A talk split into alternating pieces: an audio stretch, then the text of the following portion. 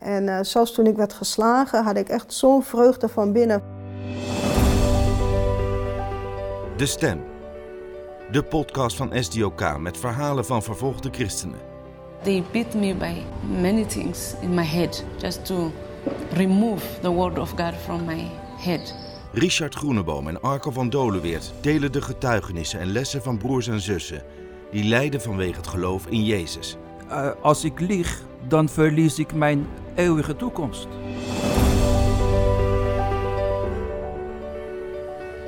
Welkom en leuk dat je luistert naar aflevering 66 van Podcast De Stem. Een aflevering met een hele bijzondere gast. We hebben namelijk niet eerder een gesprek gehad met iemand die 16 jaar, ja je hoort het goed, 16 jaar in de gevangenis zat vanwege haar geloof, waarvan drie jaar in een stalen container. Je weet wel zo'n lelijk ding die je wel eens bij zeehavens ziet staan. Ja, vandaag een gesprek met de Eritrese Twen Theodros. Jarenlang doorstond ze martelingen in Eritrea. Het land wordt ook wel het Noord-Korea van Afrika genoemd. Ja, en, met name christenen met een grote drive om het evangelie te delen lopen een gigantisch risico om jarenlang achter de, de tralies te belanden. Door een wonder kwam Twen vrij en een paar maanden geleden sprak ik met haar. En straks vertelt Twen over de heftige pijnen die ze moest doorstaan, maar ook over de momenten waarin God heel dichtbij kwam, te midden van de ellende. Ja, een ongelooflijk verhaal, hè, Richard, van, uh, van Twen. Uh, daar gaan we zo meteen uitgebreid bij stilstaan. Maar we beginnen rustig aan. We beginnen ja, met, met iets, uh, iets wat meer luchtigs misschien. Ja, ja. De, ja luchtig. Het is ja, misschien helemaal luchtig is het ook niet helemaal, maar wel, wel heel mooi. Ja. Ik, het is vakantietijd, dus ik dacht, nou laat ik eens een, een mooi boek uit de kast uh, trekken. Wat ik iedereen kan aanraden. Ik heb het zelf een paar jaar geleden gelezen. Het is een uh, boekje met de titel En niemand wist het. Nou, dat klinkt al heel spannend, toch? En niemand wist het. En niemand wist het. Dat is een, een boek met het, staat op de cover, Het intrigerende levensverhaal van Hans Hamoen. Het is een heel fascinerend boek om, om te lezen. Die Hans Hamoen, dat is een, is een zakenman. Die, uh, een Nederlandse zakenman? Een Nederlandse zakenman. Die uh, heeft in het verleden heel veel uh, gereisd ten tijde van de Koude Oorlog naar allerlei landen in Oost-Europa om daar bijbels te smokkelen. En daar vertelt hij over onder andere in, in dit boek wat er allemaal gebeurd is. Nou, zijn hele bijzondere dingen gebeurd. Het natuurlijk zo'n hele spannende tijd. En nou, in dit boek lees je ook dat het allemaal heel best pittig was. Moeilijke situaties, maar ook wel momenten waarin ja, God op een hele bijzondere manier sprak. Nou, ik heb deze Hans Hamoen een paar jaar geleden eh, een keer geïnterviewd voor de EO, waar ik toen nog voor werkte. En toen vertelde hij ook een aantal verhalen die ook in dit boek te lezen zijn. En om je als, als luisteraar even een beetje warm te maken voor dit boek, leek me het mooi om hem in ieder geval zelf een verhaal te vertellen, wat je ook in dit, in dit boek kunt lezen. Dus laten we even luisteren. Um, op een maandagmorgen um, reisde ik naar Roemenië toe en um, ik had mijn hele koffers had ik volgestopt met uh, Johannes Evangelie en ook met wat allerlei soorten bijbelstudieboekjes. En die waren allemaal verpakt in cellofaan. En ik had een jek aan met een ijzeren ritsluiting. En uh, toen ik wegliep thuis, toen zag ik nog plotseling nog één zo'n stapeltje boekjes liggen. En ik dacht, oh, nou die ben ik vergeten. Dus die stopte ik in mijn binnenzak van mijn jek. En ik ging naar Schiphol toe. Vloog naar, naar Roemenië, naar Boekarest. En toen we in Boekarest aankwamen, eh, gingen we natuurlijk door die, door die poortjes heen enzovoort. Iedereen werd gecontroleerd. En uh, nou, bij mij ging natuurlijk die, dat apparaat af om, vanwege die ijzeren ritsluiting. Had ik me eigenlijk helemaal niet gerealiseerd toen ik wegging van huis. Dus ik werd eruit gehaald en uh, gefouilleerd. En op een gegeven moment vindt dus die douanebeambte, die vindt dus hier een, een bubbel bij mijn borst. Hij zei, wat is dat? Ik zei, oh, ik zeg, dat zijn boekjes die ik bij me heb. Hij zei, wat voor boekjes zijn dat? Ik zei, nou, het zijn bijbelstudieboekjes. In het Roemeens. Hij zegt, nou, oh, oh, oh. Hij zegt, laat me eens even kijken. Dus, uh, nou, ik de, de boekjes opengehaald, de cellofaan eraf gehaald. Dus hij begint in zijn boekje te bladeren. En hij zegt, hij zegt, meneer, u houdt me voor de gek. Ik zeg, hou me voor de gek. Ik, zeg, hou je helemaal niet voor de gek. Waarom hou ik je voor de gek? Ja, hij zegt, het is helemaal geen Roemeens. Ik kan het helemaal niet lezen. Ik zeg, nou, ik weet zeker dat het Roemeens is. Ik zeg, daar staat het toch? Dus op een gegeven moment, ik werd echt gewoon boos dat die man het niet kon lezen. En hij haalde een collega erbij en zegt, nou, hij zegt, deze man die zit ons voor de gek te houden. Hij zegt, hij heeft boekjes bij me, zegt dat het in het Roemeens is en kan het niet lezen. Nou, die andere man die komt erbij, gaat ook dat boekje bekijken. Hij zegt, nee, inderdaad, we kunnen het niet lezen. Hij zegt, meneer, u houdt ons voor de gek. Ik zeg, nou, ik hou jullie helemaal niet voor de gek. dus ik werd echt wel een beetje boos eigenlijk. Ik denk, nou, wat is dat toch eigenlijk voor flauwekul wat er hier gebeurt? En eh, toen eh, haalde hij zijn baas erbij. En toen besefte ik eigenlijk dat God eh, de, de mensen zo naar die boekjes heeft laten kijken. dat ze hun eigen taal niet meer konden lezen. Ik denk, nou, ze heeft ze gewoon verblind. Ik nou, dat dacht ik bij mezelf, dat is toch wel heel erg apart. Dus die baas die komt erbij en van de kolonel. Op een gegeven moment stonden ze met z'n tienen stonden er om- omheen. En ik had ook tien boekjes. Dus stonden allemaal in die boekjes te bladeren en te kijken. En die zeiden, nee hoor, nee, dat kunnen we echt niet lezen. Het is echt een Roemeens, meneer. Het is geen Roemeens, u bent hartstikke gek. En eh, toen dacht ik, nou heer, dit is wel fantastisch. Dus ik zei ook verder niks meer. En eh, ze zeiden tegen me, nou, schiet alsjeblieft op, je zult ons voor de gek houden. We willen helemaal niet dat je ons voor de gek houdt, schiet op. En ze hebben me eigenlijk beetgepakt en ze hebben me meegenomen. Ze gelijk buiten, het buiten de, door de douane heen, buiten het vliegveld neergezet. Niks met deze man te maken hebben.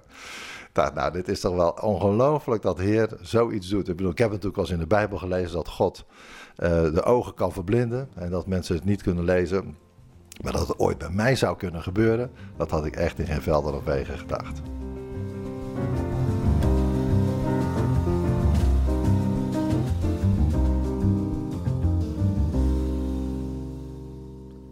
Ja, wat, eh, wat een mooi verhaal, eh, Richard. Ja, dit zijn hele bijzondere, mooie, bijzondere verhalen. Ja. En ook bemoedigend. Ja, ja bemoedigend.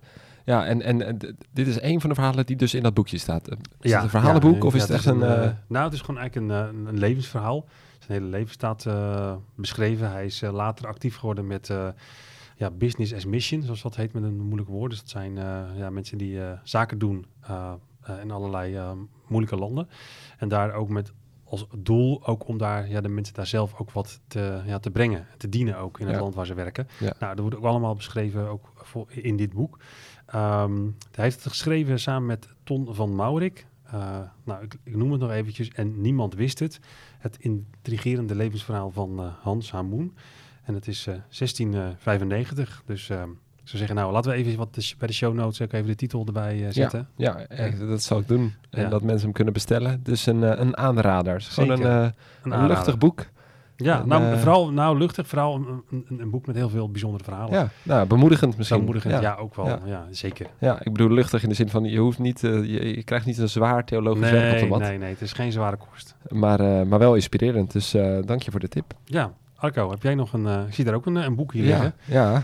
Een dik boek. Het is niet zomaar een boek. Dat ziet er wel iets uit als zwaardere, zware kost. eh, niet, maar... eh, En daarom noem ik dat voor jou luchtig. Want, ja. want wat ik hier vast heb, dat is, eh, Ja. dat is echt een stuk zwaarder. ja. Het is Wel ik geschikt voor de vakantie? twee keer zo dik. Ja, ik weet niet als het in je koffer past. Kijk, als je, als je echt goed op moet letten met wat je meeneemt, dan zou ik dit niet aanraden. Nee. Ik heb echt een, echt een pil vast. Ook een oude. Deze is een beetje aan het vervellen, denk ik. Ja. Ehm, en het is ook een heel oud boek. Nou, deze, deze stamt niet uit de 16e eeuw, maar de oorspronkelijke versie wel. Oh, Ehm, ik heb hier de Fox, Voice of the Martyrs, eh, het martelarenboek van John Fox. En eh, hij leefde in de 16e eeuw. En hij heeft in 1556 volgens mij een hele verzameling gemaakt van allerlei martelaren vanaf eh, de tijd van de Bijbel tot, tot zijn eeuw. Mensen die vanwege hun geloof in Jezus echt het leven hebben verloren. Er staan allerlei verhalen in. Ehm, ik had net bijvoorbeeld een, een, eh, een verhaal gelezen van John Bradford uit Engeland. Nou, en, en daar staat gewoon beschreven in, in een paar pagina's ja, wat, wat, zijn levensverhaal was en, en op welke manier hij God bleef dienen. En het bijzondere is, die John Fox heeft dit tot 1556 bijgewerkt. En daarna heeft, eh, hebben steeds andere mensen toegevoegd. Hè? Want, want de, de martelaren eh, in de kerk van, eh, in onze, ja, in, in, eh, van de volgelingen van de Heer Jezus die hun leven aflegden. Ja, dat gaat natuurlijk nog steeds door. dus het dit- boek wordt nog steeds geüpdate tot de Ja. dag van vandaag? Exact. En dit is, deze is nog van, van de vorige eeuw. Dat kun je dus ook wel een beetje zien. Maar er is ook een, een versie die, die redelijk recent is. En die wordt ook steeds bijgewerkt en uitgegeven. Het boek wordt dus ook steeds dikker dan, zou ik Hij zeggen. wordt ook steeds dikker. Ehm, hij is wel in het Engels. Ehm, maar we- weet je, ik vind het gewoon inspirerend om, om eh, steeds opnieuw de verhalen te lezen van, van de christenen die, die eh, in hun leven eigenlijk laten zien wat de essentie van ons leven is. Namelijk leven voor Christus. Wat het ook kost. Het maakt niet uit wat het ook kost. Weet je, al gaat het tot de dood. Eh, het zet mij op scherp. Ik denk, ah, nee, dit is waar het om gaat. Hè? Het gaat Mhm. niet om eh, onze achtertuin mooi in bloei te laten staan. Of het gaat er niet om om, om onze cv goed op, op, ja, op te pimpen. Het gaat echt om leven voor Jezus. En eh, eh, ja, zelfs als het alles kost. Dus ik vind het inspirerend ehm, en, en bemoedigend. En nou ja, weet je, ik moest daar ook, ja, ik moest daar ook aan denken bij, bij een gemeentelid dat ik onlangs ontmoette. Ehm, die, die vertelde me dat hij zelf door een moeilijke periode was gegaan, een periode van ziekte. Ehm, en dat hij eigenlijk in die periode ehm, ehm, heel bewust had gekozen om elke dag een verhaal van een vervolgd christen te lezen. Om, om op die manier ook met het lijden te kunnen omgaan, om, om, om het juiste perspectief te houden. Ja, Van ja, ik, ik lijd nu en ik, ja, eh, weet je, ik, eh, ik ben ziek, het kost me moeite om dit te dragen. Maar door het lezen van verhalen van anderen, eh, ja, word je ook opgebouwd door hun geloof. En, en hou, je, hou je de focus vast. Dat had hem heel erg geholpen. nou mooi. Eh, en, en dat in combinatie met zo'n boek. Eh, maar er zijn ook hele, al- heel veel andere manieren hè, om steeds opnieuw de verhalen van vochte christenen te lezen. Misschien wel elke dag. Ja, want dit boek is, neem ik aan, niet in Nederland te krijgen. Nee. Zeker niet deze editie uiteraard. Maar wij hebben natuurlijk genoeg andere boeken ook in onze webshop. Met Ja. allemaal verhalen. Om inderdaad hetzelfde te laten gebeuren als eh, ja, wat dat gemeentelid van jou ook heeft ervaren. Dat Ja. die verhalen die ook in moeilijke omstandigheden ook Ja. jou weer moed geven en Ja. eh, nieuw perspectief. Ja, ja, dus daar hebben wij gewoon eh, exact. Dus, dus ik zal ook een linkje, want dit is gewoon de, te koop wel, dit boek. Dus ehm, ja, mocht je geïnteresseerd zijn, een linkje in de show notes. Maar ik zou ook gewoon aanmoedigen om juist ook in deze vakantietijd onze webshop eens te bezoeken. Op zoek naar, naar verhalen, naar boeken die je kunnen helpen om dat perspectief vast te houden. Ja, dus sdok.nl slash webshop. Dus eh, als je nog een eh, goed boek eh, zoekt voor de vakantie, neem dan even een kijkje.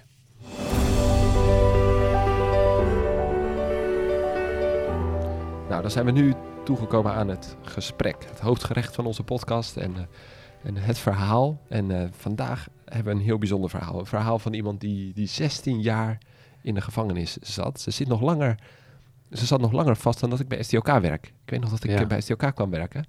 En toen eh, was het verhaal van Twen ja, al bekend. Ja, want hoe lang werk jij bij SDOK? Ja, bijna negen jaar. Ja. Eh, nou, jij iets langer. Iets Eh, langer, ruim tien. Dus ruim nou, maar dat ontloopt elkaar niet veel. Nee. Nee, ons, dus, ehm, ja, dus dat, is, dat, is, dat, dat sprak mij wel aan, aan dit verhaal. Echt een heel bijzonder verhaal. Ze heeft onder ontzettend extreme omstandigheden vastgezeten. Ehm, nou, Richard, jij sprak met Twen Theodros. Eh, wat, voor, wat voor indruk maakte ze op jou? Ja, ik ontmoette haar eh, op een conferentie in Europa waar ze een paar maanden geleden eh, sprak. Ja, ze maakte op mij een hele krachtige indruk, hele krachtige vrouw. Ik moet eerlijk zeggen dat ik het moeilijk vond voor te stellen dat er iemand voor me zat die 16 jaar vast had gezeten onder erbarmelijke omstandigheden.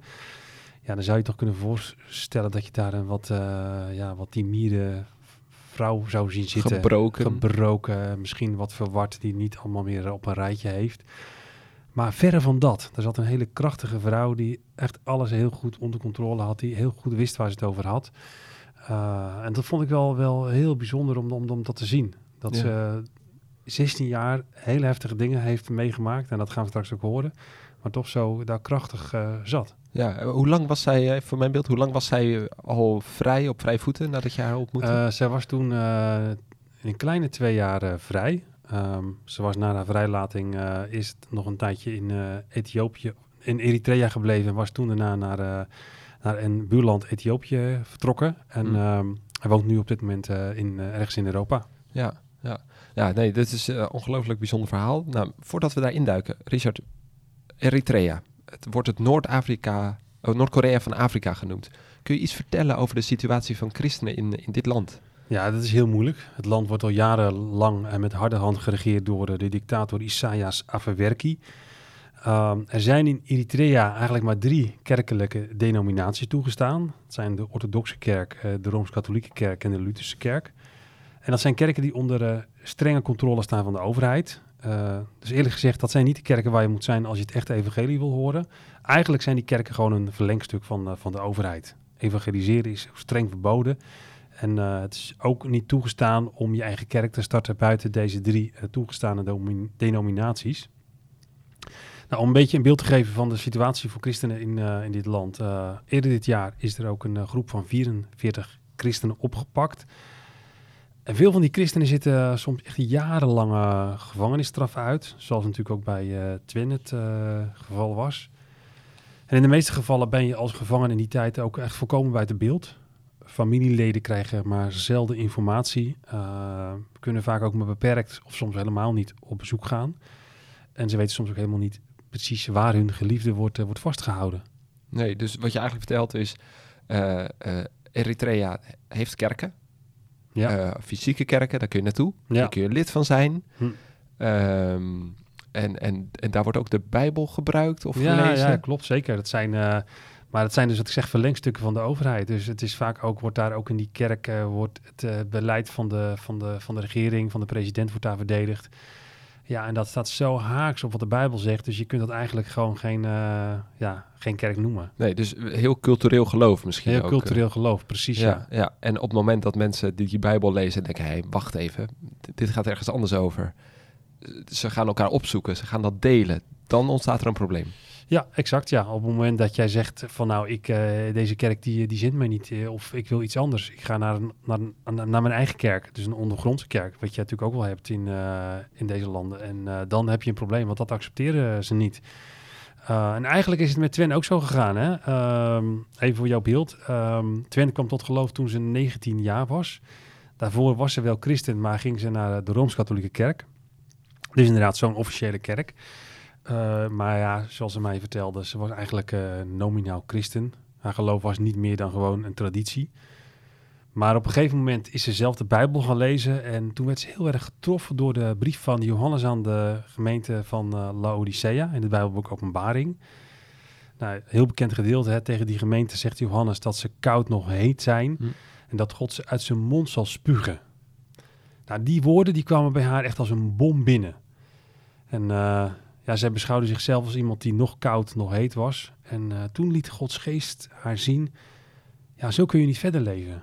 En uh, ja, toen is er een heel geestelijk proces bij haar op gang gekomen. Ze voelde zich niet meer thuis in die katholieke kerk. En uh, toen is ze ja, samenkomsten gaan bezoeken van een ondergrondse huisgemeente. Ze is ook christelijke liederen gaan, gaan luisteren. En al heel snel werd ook bekend dat ze ondergrondse, een ondergrondse huisgemeente bezocht. En uh, ja, toen kwam ze echt in hele grote problemen. Luister maar even naar wat ze daar zelf over zegt.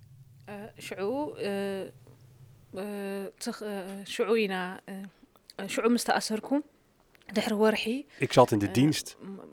Nadat we klaar waren met zingen, kwam de veiligheidsdienst binnen en vroeg: Zijn jullie christenen? We beaamden dat en werden opgepakt. Vlak voor mijn arrestatie had mijn vader mijn Bijbel al afgepakt en mijn liedbundel. Na mijn arrestatie kwam mijn vader na een maand op bezoek en hij zei: Als je vrijkomt, dan mag je je Bijbel weer lezen. En ook krijg je dan al je liedboeken weer terug. Ik was erg blij om dat te horen. De politieagent zei: Je hoeft alleen maar hier even te tekenen en dan ben je vrij. Ik vroeg hem waarvoor ik dan precies tekende. Hij vertelde, je moet alleen maar zeggen dat je niet meer preekt en ook geen kerkelijke bijeenkomsten meer bezoekt. Ik antwoordde, maar wat u zegt gaat in tegen het woord van God. In de Bijbel staat dat je de onderlinge bijeenkomsten niet mag verzuimen. Ook staat er in de Bijbel dat je erop uit moet gaan om het evangelie te prediken. Dus ik kan niet zeggen dat ik dat niet meer doe. De politieman antwoordde, dat betekent niet dat je helemaal niet meer mag preken, maar het wil alleen zeggen dat je niet meer in grote kerken mag spreken. Maar je kunt nog steeds voor kleine groepen spreken. Toen ik dat hoorde, maakte me dat wel blij. Ik dacht, dan kan ik nog wel spreken, alleen niet in grote kerken. Dan krijg ik ook mijn Bijbel en mijn liedboeken weer terug van mijn vader. Toen heb ik getekend. Ja, Sven heeft dat document getekend. Uh, heel interessant dilemma, lijkt me. Dat, dat, dat, dat wel niet tekenen. Maar goed, uh, ze, zij heeft getekend. Hoe is dat verder gegaan? Ja, voordat ze gearresteerd werd, zat ze in de militaire dienst. Ze is toen weer teruggegaan naar de legerbasis.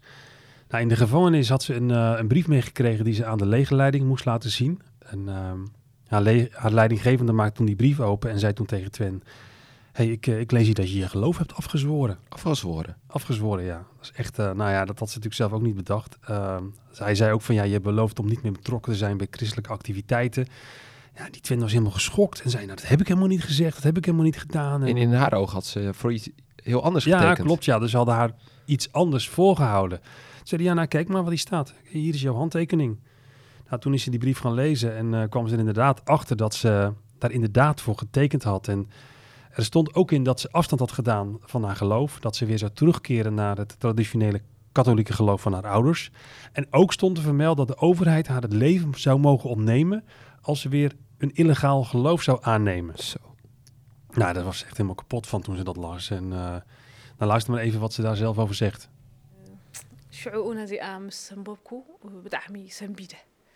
Ik was geschokt toen ik dat las en ben meteen naar huis gegaan. Ik moest heel hard huilen en heb mijn hart voor God uitgestort. Ik heb God vergeving gevraagd. Ik had al een hoge prijs betaald om Jezus te volgen en het was erg makkelijk om mijn handtekening te zetten.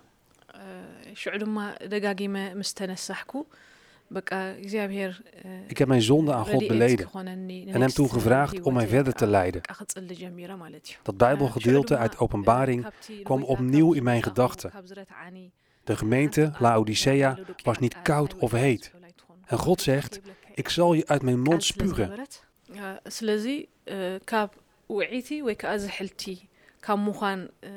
Ik moest een keuze maken om koud of heet te zijn. Ik lag geknield voor mijn bed en legde mijn Bijbel naast me. En ik dacht aan de brief. Ik stelde mezelf de vraag: ben je het met de Bijbel eens of met de inhoud van de brief? Er zit niets tussen. Ik vroeg aan mezelf: ben je bereid om je vader in de steek te laten, je moeder, je broers en zussen, je baan? Ben je zelfs bereid om je leven op te geven? Ik liep ze allemaal één voor één na. En ik vroeg: ben je bereid om het los te laten? En telkens antwoordde ik met ja.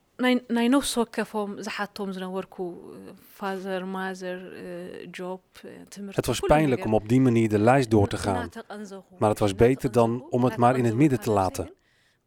Het gaf me een enorme vrede en vreugde om de beslissing te nemen om te gaan leven naar Gods woord en om daarvoor alles achter me te laten.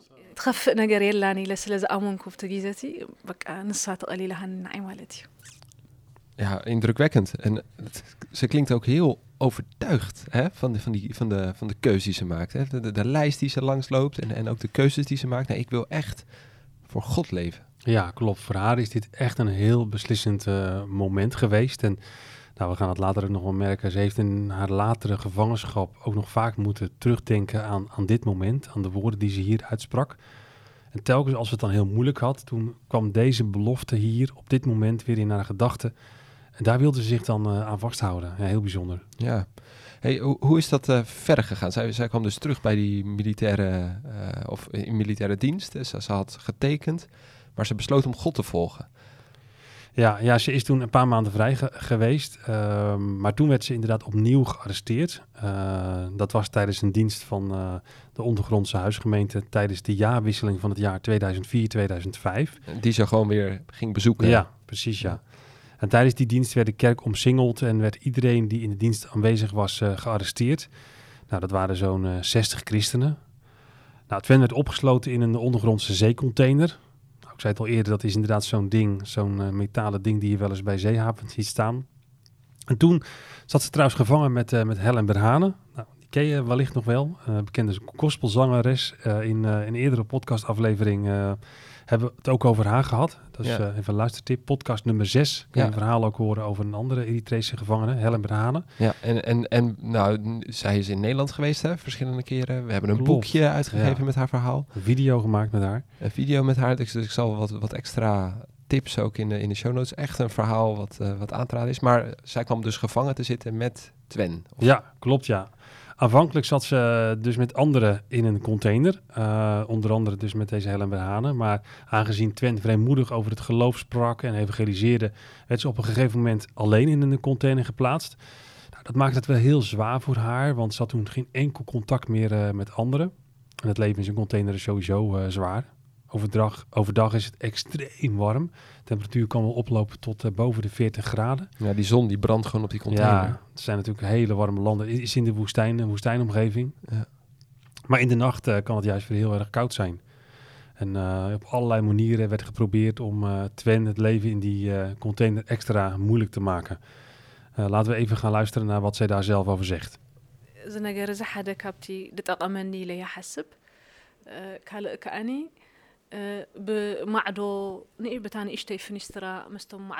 er was een kleine opening in de container waardoor ik met gevangenen in een andere container kon spreken.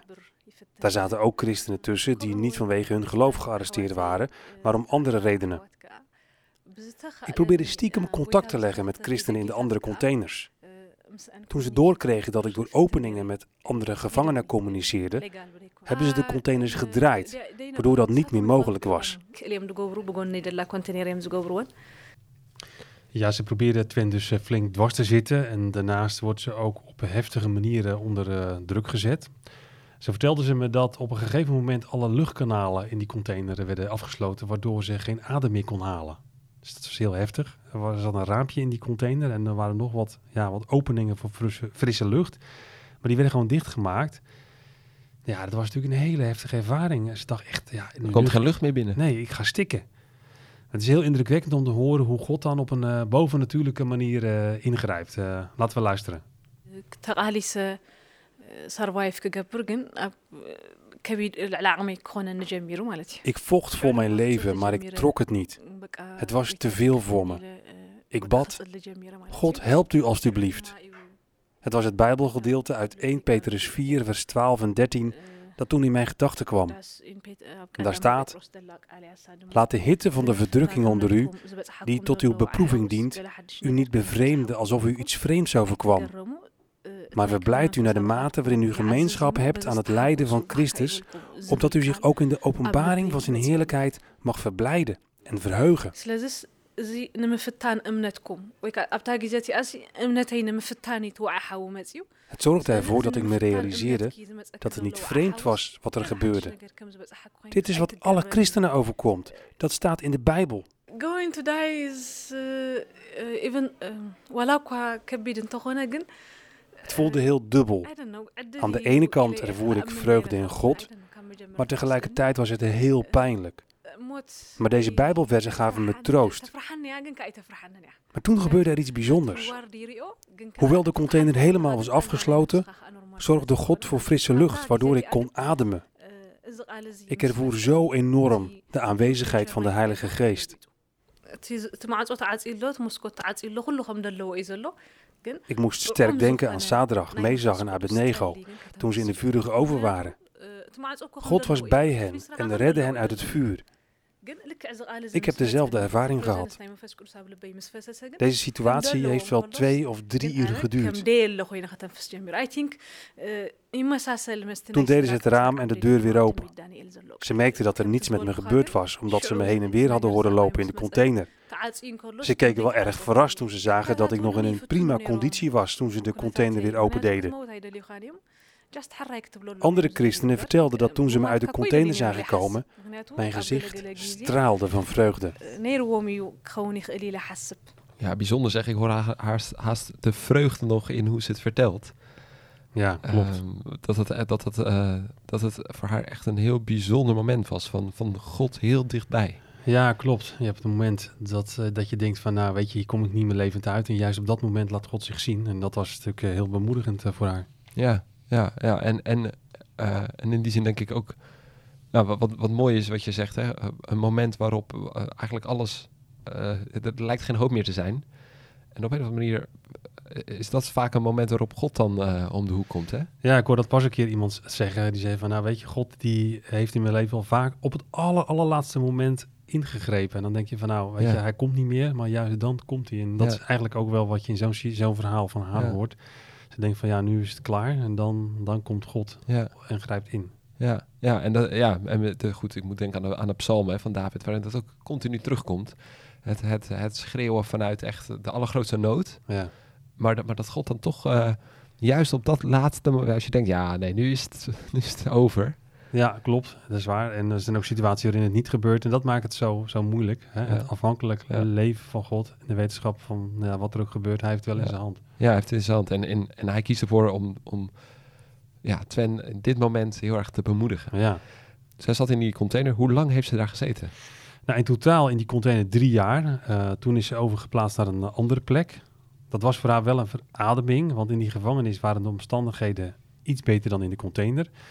En daar komt bij dat ze in de gevangenis ook met andere uh, christenen gevangen zat. En in die container zat ze helemaal alleen. Mm.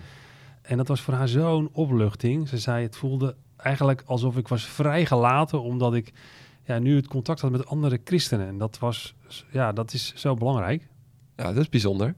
Dat ze dat vrijgelaten noemt. Ja, vond ik ook wel bijzonder, ja. Ja, uh, ja ik denk even aan de momenten dat ik naar de kerk ga of dat ik andere gelovigen ontmoet. Um, nou, ik denk even terug aan de, aan de coronatijd. Hè. Die ligt inmiddels een tijdje achter ons. Was ook heel erg op jezelf in bepaalde periodes. En ik weet toen ook wel, dat herken ik dat haast wel iets. Dat ik denk, oh ja, zo belangrijk is het dus om anderen om je heen te hebben die ook Jezus volgen. Alleen, alleen red je dat helemaal nee, niet. Nee, we zijn ook aan elkaar gegeven. En dat is daarom ook niet voor niks dat daar uh, Paulus ook zo op ingaat. Hè, in 1 Korinthe 12. Hè, van we zijn allemaal leden van hetzelfde lichaam. Hè. De ene is de hand, de andere is de voet. Maar ja, de hand kan niet tegen de voet zeggen: ik ben de hand, ik ben de voet. Nee, je bent allemaal onderdeel van het lichaam van Christus. Met Christus als hoofd. En we hebben elkaar heel erg nodig op allerlei manieren. Praktisch, mm. maar ook elkaar te bemoedigen, juist in moeilijke omstandigheden. En uh, ja, het maakt het extra zwaar op het moment dat je dat niet hebt. Want juist het isolement kan ook de boze weer gebruiken om jou uh, ja, ja, te doen struikelen of uh, een stuk moedeloosheid de overhand te laten krijgen. En daarom is die christelijke gemeenschap ook zo enorm belangrijk. Ja, ja nee, een van de dingen die, die wij tegen elkaar zeggen intern vaak is... Hè, we willen dat niemand alleen lijdt vanwege Precies. geloof in Jezus. En lijden vanwege Christus, dat is er. Dat is bijbels. Maar alleen lijden, dat is niet bijbels. Dat is ook niet, dat is ook niet uh, ja, uh, hoe, hoe, hoe God het voor ogen heeft. Hij heeft juist voor ogen dat we elkaar bemoedigen, steunen. En ja, eigenlijk wel heel mooi dat, dat Twen ook die waarde dus heel sterk in die gevangenis uh, ziet. Hey, zij zat er dus met anderen in gevangenis. Hoe, hoe ging dat verder? Ja, het bleef wel heel moeilijk voor haar hoor. Ze werd telkens weer gemarteld en daarnaast probeerde ze Twin ook telkens opnieuw te verleiden om zo'n document te ondertekenen waarmee ze haar geloof zou verlogenen. Uh, laten we even luisteren naar wat ze daar zelf over zegt. ቅድሚ ናብ ማህረም ትብእታዎም ዳርጋስ ሽዱሽተ ወርሒ ዝኸውን ደጋጊሞም ክዛረቡና እዮም ቀኒዮም Ze probeerden op me in te praten en zeiden: We zien dat het niet goed met je gaat. Waarom teken je niet? Dan ben je vrij. Toen ze merkten dat ik niet zou opgeven, begonnen ze me te mishandelen. Ze gebruikten verschillende martelmethoden. Slaan was een van die manieren. Ze gebruikten daarvoor een rubberen zweep en een grote stok. Maar het gebeurde ook dat we op blote voeten over zanderige grond moesten lopen, dat vol lag met dorens. Dat was erg pijnlijk. En we moesten heel hard doorlopen. Hoewel ze ons martelden, gaven je soms het gevoel dat ze medelijden met je hadden. Dan zeiden ze: Het maakt ons niet gelukkig om jou in deze situatie te zien. Door heel vriendelijk te zijn, hoopten ze me over te halen om te tekenen. Ze zeiden altijd: geven je de tijd. Denk er rustig over na. Ik zei dan: Ik heb er al over nagedacht nadat ik de eerste keer gearresteerd ben en daarna vrij kwam. Toen heb ik de beslissing al genomen. Daar gaat niets aan veranderen. Ik ga daar niet over onderhandelen. Kom Tegelijkertijd zocht ik altijd naar mogelijkheden om het lijden te laten verminderen. Ik bad God om wijsheid, maar het is nooit in mijn hoofd opgekomen om mijn geloof te verloochenen. De mensen die ons mishandelden waren gemaskerd. Ik kon hun gezicht niet zien. Ze zagen er erg beangstigend uit. Ze brachten ons een keer naar buiten, naar een donkere plek. Het was nacht. We moesten achter iemand aanrennen. En achter ons liep ook iemand met een stok. Hij jaagde ons op en zei dat we door moesten lopen. En hij sloeg ons ook. Op een gegeven moment lieten ze ons ook op de grond liggen en begonnen ons te slaan. Ze sloegen me telkens op dezelfde plek op mijn schouder. Dat voor bijna twee uur lang. Dat was heel pijnlijk.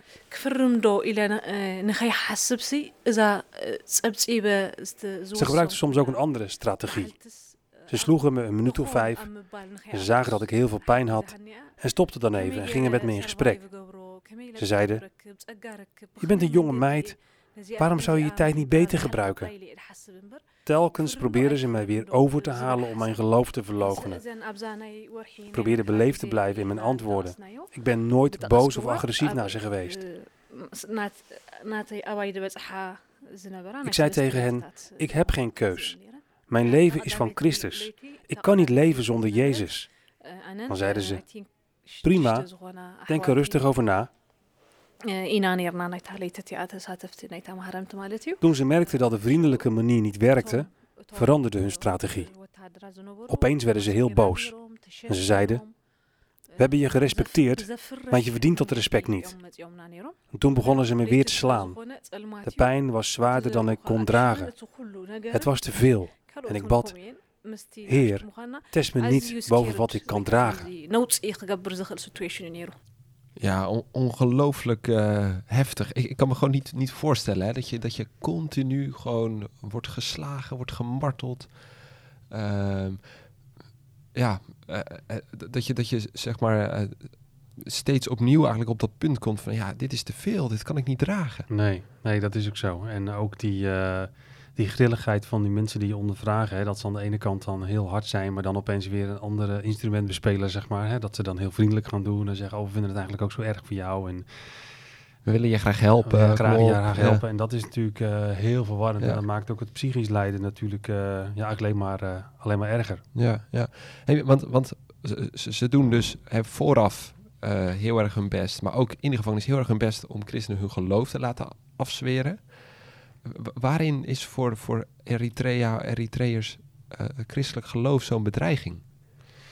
Ja, dat is een goede vraag. Ik denk uiteindelijk dat de autoriteiten zelf de macht willen hebben. En dat zie je natuurlijk ook wel in andere landen. In China bijvoorbeeld ook. Ze zijn heel erg bang dat, um, ja, dat een bedreiging is voor de, voor de autoriteit. Dat kerken dan, uh, vaak zien ze ook wel de, de, link met het Westen. Hè? Dat zien ze als westerse invloeden. En dat zien ze als een bedreiging van hun macht. Dat mensen dan ook ja, meer democratie willen, omdat in het Westen ook democratie is.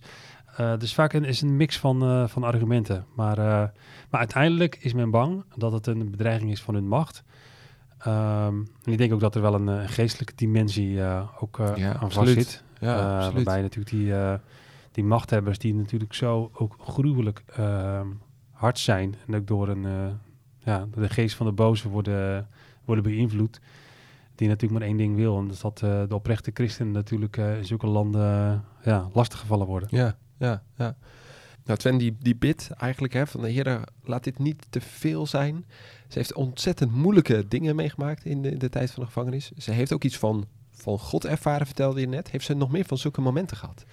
Ja, zeker. En ik heb natuurlijk ook gevraagd hoe ze dat nou zelf ervaart. Hè? Van dat je als, uh, als christen moet lijden. Uh, maar ja, dat je ook als mens natuurlijk gewoon dat heel moeilijk vindt. Nou, laten we even luisteren naar uh, wat ze daar zelf over zegt.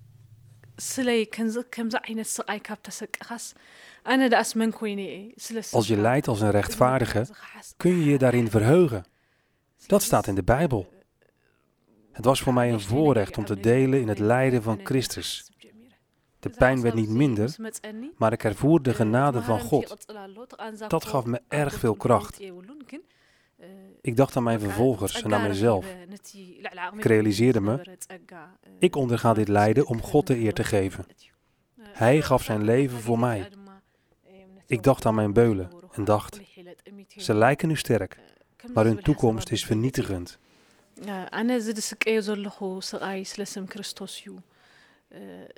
Toen ben ik voor hen gaan bidden. Vergeeft u hen alstublieft, want ze weten niet wat ze doen. Op een gegeven moment waren de martelingen zo heftig dat ik buiten bewustzijn raakte. Veel medechristenen hielden het niet meer vol. Ze tekenden het document en verloochenden hun geloof. En vervolgens werden ze vrijgelaten. De ene na de andere zag ik tekenen en vertrekken. Dat was het meest pijnlijk voor me. Als iemand naast je ook lijdt, net als jij, dan geeft dat kracht en saamhorigheid. Als andere christenen tekenden en hun geloof verlogenden, moedigde dit de beulen ook aan om nog harder te slaan. Ze werden steeds bozer op christenen die niet tekenden. Ze sloegen me waar ze me maar konden raken. Het was zo heftig dat ik weer buiten bewustzijn raakte.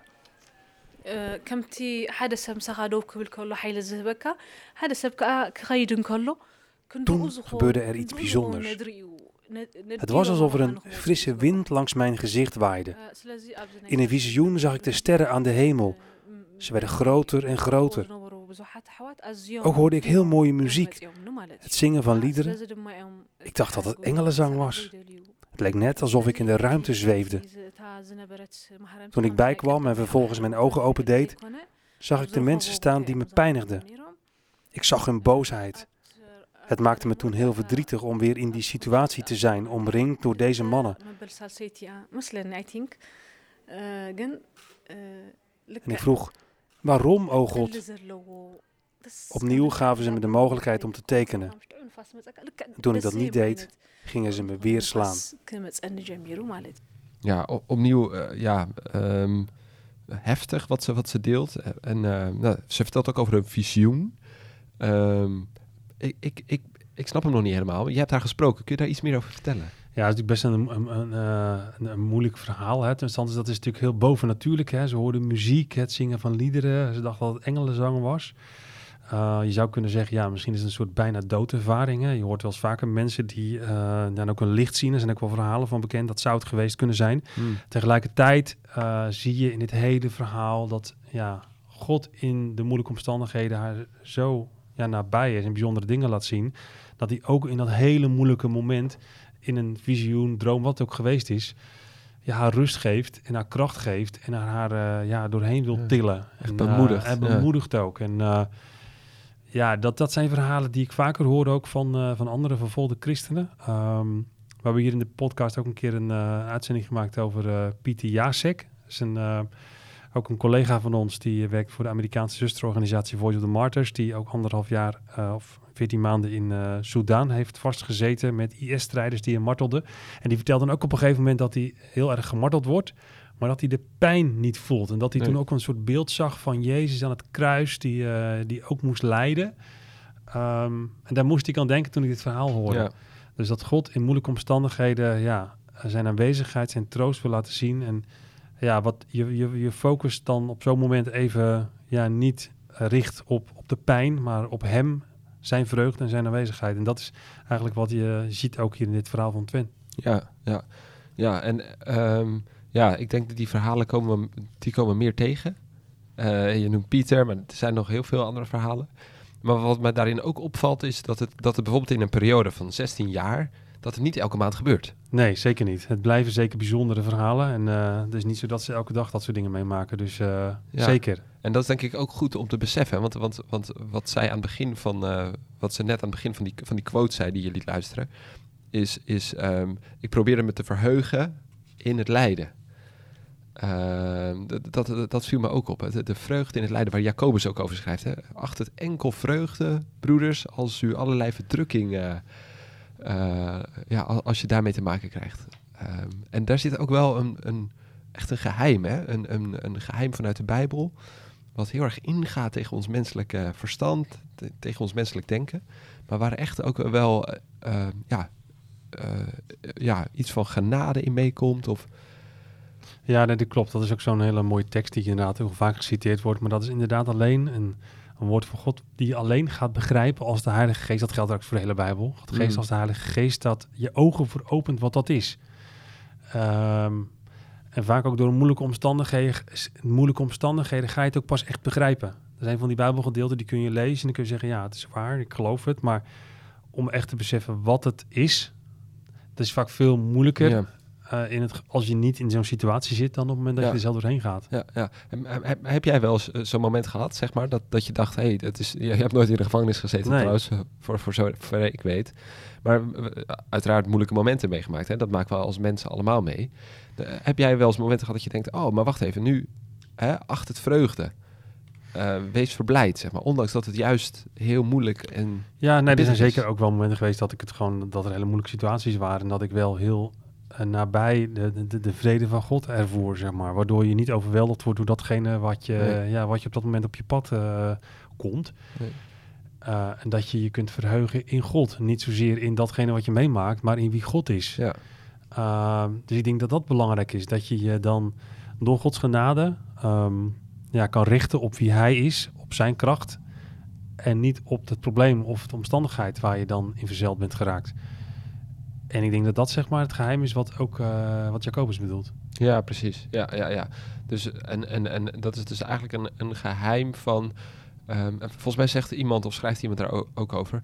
Um, um, ja, dan is het er eigenlijk allebei. Dat zegt Sven eigenlijk ook. Hè? Er is vreugde en er is pijn. Ja, die gaan dan gelijk op. Die gaan gelijk op. Dus Want de pijn is het nog wel. Ja. Alleen als de vreugde in God overheerst... Uh, dat kan op sommige ja. momenten. Dat horen wij vaak. Ja. Um, en dat is, dat is het, het, het, wonder wat God je dan in, in die omstandigheden wil schenken. Ja, ja precies. Dus, dus iemand die eigenlijk worstelt met, met, uh, met moeilijke momenten, die in moeilijke momenten zit. Wat, wat zou je dan adviseren als het gaat over acht het enkel vreugde? Hele goede vraag. Um, ik denk in ieder geval de, de waarheid van deze woorden ook gewoon uh, aanvaarden zoals het er staan. En ook, ook, je mag ook echt bidden dat God je de, die vreugde wil laten ervaren op het moment dat je in die omstandigheid komt. Ik denk dat het is. En ja. als je dat bidt, dan mag je er ook geloven, want God doet wat hij zegt, dat hij ja. dat ook geeft. Ja. Ja, ja, dus aan de ene kant je er naar uitstrekken, ja. maar in de wetenschap dat het je ook weer gegeven moet worden, omdat het iets zo tegennatuurlijk is. Ja, klopt. En het kan ook heel erg theoretisch worden, weet je. Als je daar niet zelf in zit uh, of niet um, met zulke omstandigheden te maken hebt, dan kun je daar uh, wel een hele, misschien een hele Bijbelse theologie op loslaten. Uiteindelijk is het wel een, ja, Paulus spreekt ook wel over een geheimenis van het evangelie. Dit is echt wel een geheimenis, want dit klinkt zo tegenstrijdig. Ja. Maar de Heilige Geest geeft dat je dit kunt, erva uh, ja, kunt ervaren. Net zo is het met heel veel andere dingen in die Bijbel, die gewoon menselijke wijze gesproken best wel heel moeilijk te begrijpen zijn. Dat je Ja. je vijanden kunt liefhebben. Ja, dat staat in de Bijbel. Dat kun je ook niet uit jezelf. Nee. Zo kun je ook niet vreugde ervaren in het lijden vanuit jezelf. Dat is Nee. Gods geest die dat geeft. Die is bovennatuurlijks. Ehm, en dan mogen we geloven dat het gewoon zo is zoals het er staat. En dat God je dat wil geven als je dat ook, ja, ook je op hem richt. En alles van hem verwacht. Ik denk dat je het zo, Ja. ik denk dat ik het zo zie, ja. Ja, ja, mooi gezegd. Ja, iets anders wat we ook opviel aan wat Twen zei, is dat ze waarom zegt. Eh, eigenlijk uitroept. Waarom, o God? Eh, ik kan me dat heel goed voorstellen. Dat zeg maar, weet je, je zit gevangen, je wordt ontzettend gemarteld. Dat je je afvraagt, God, waarom grijpt u niet in? Waarom beschermt u mij niet? Dat Ja, heeft u toch beloofd? Klopt, en dat soort momenten heeft ze zeker ook gehad. Hè? Het is een verhaal met, met, met bijzondere elementen, en daar hebben we net al een paar van gehoord. Maar die worsteling, die heeft ze ook zeker gehad. Uh, daar heeft ze ook het een en ander over gezegd in het gesprek wat ik met haar heb gehad. Dus laten we even gaan luisteren wat ze daarop zegt. In de Bijbel lezen we nergens dat we niet zullen lijden. Er staat, in de wereld zul je verdrukking hebben. We worden ook bemoedigd met de woorden: Wees sterk, ik heb de wereld overwonnen.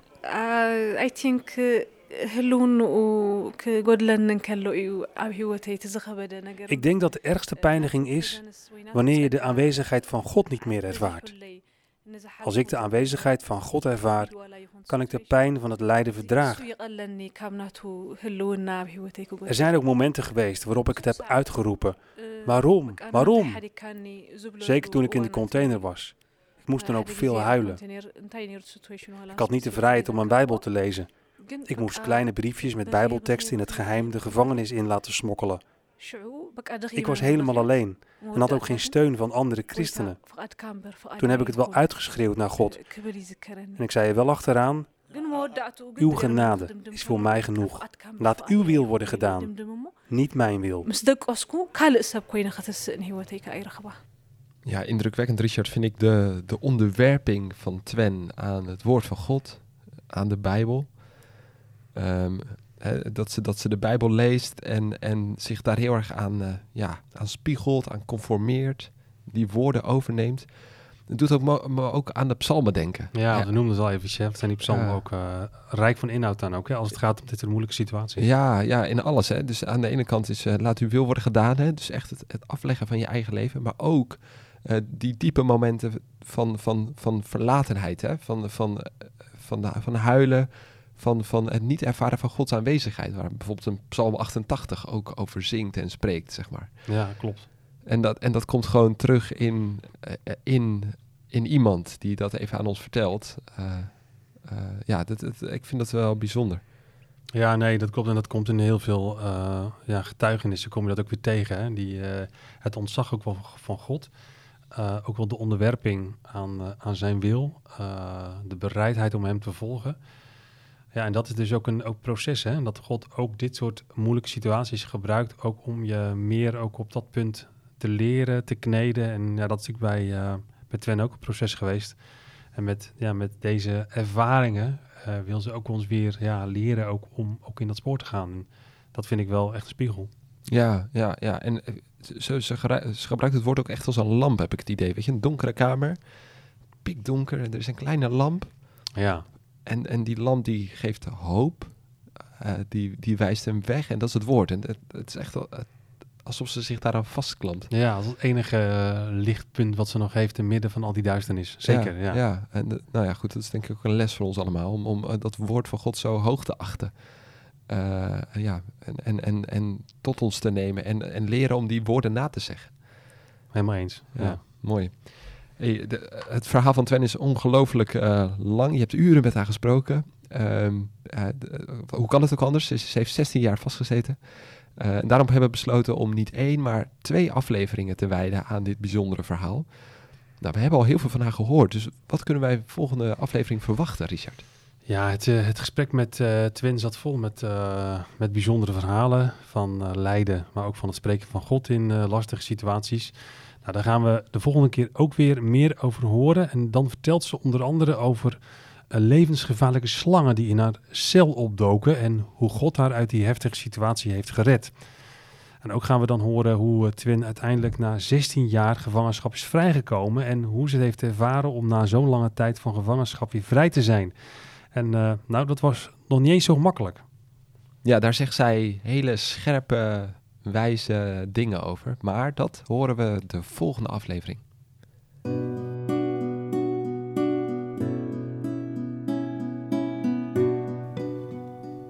dan is het nu tijd voor een, uh, ja, een moment van reflectie.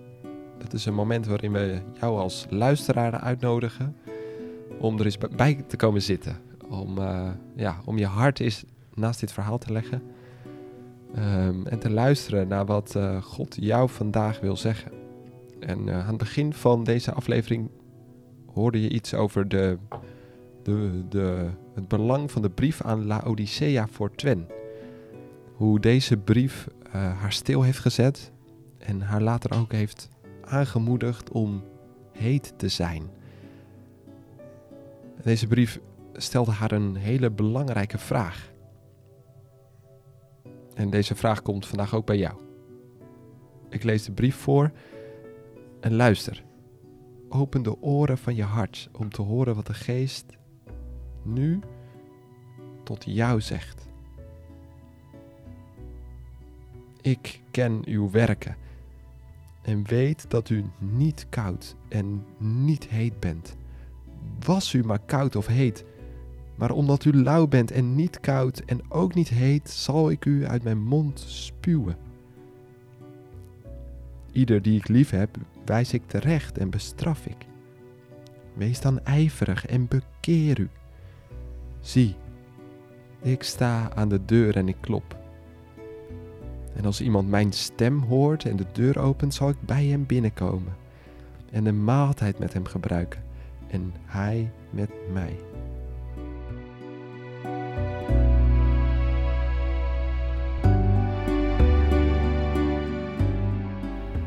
En ben jij koud of heet of lauw? Het antwoord op deze vraag heeft het leven van Twen helemaal op zijn kop gezet.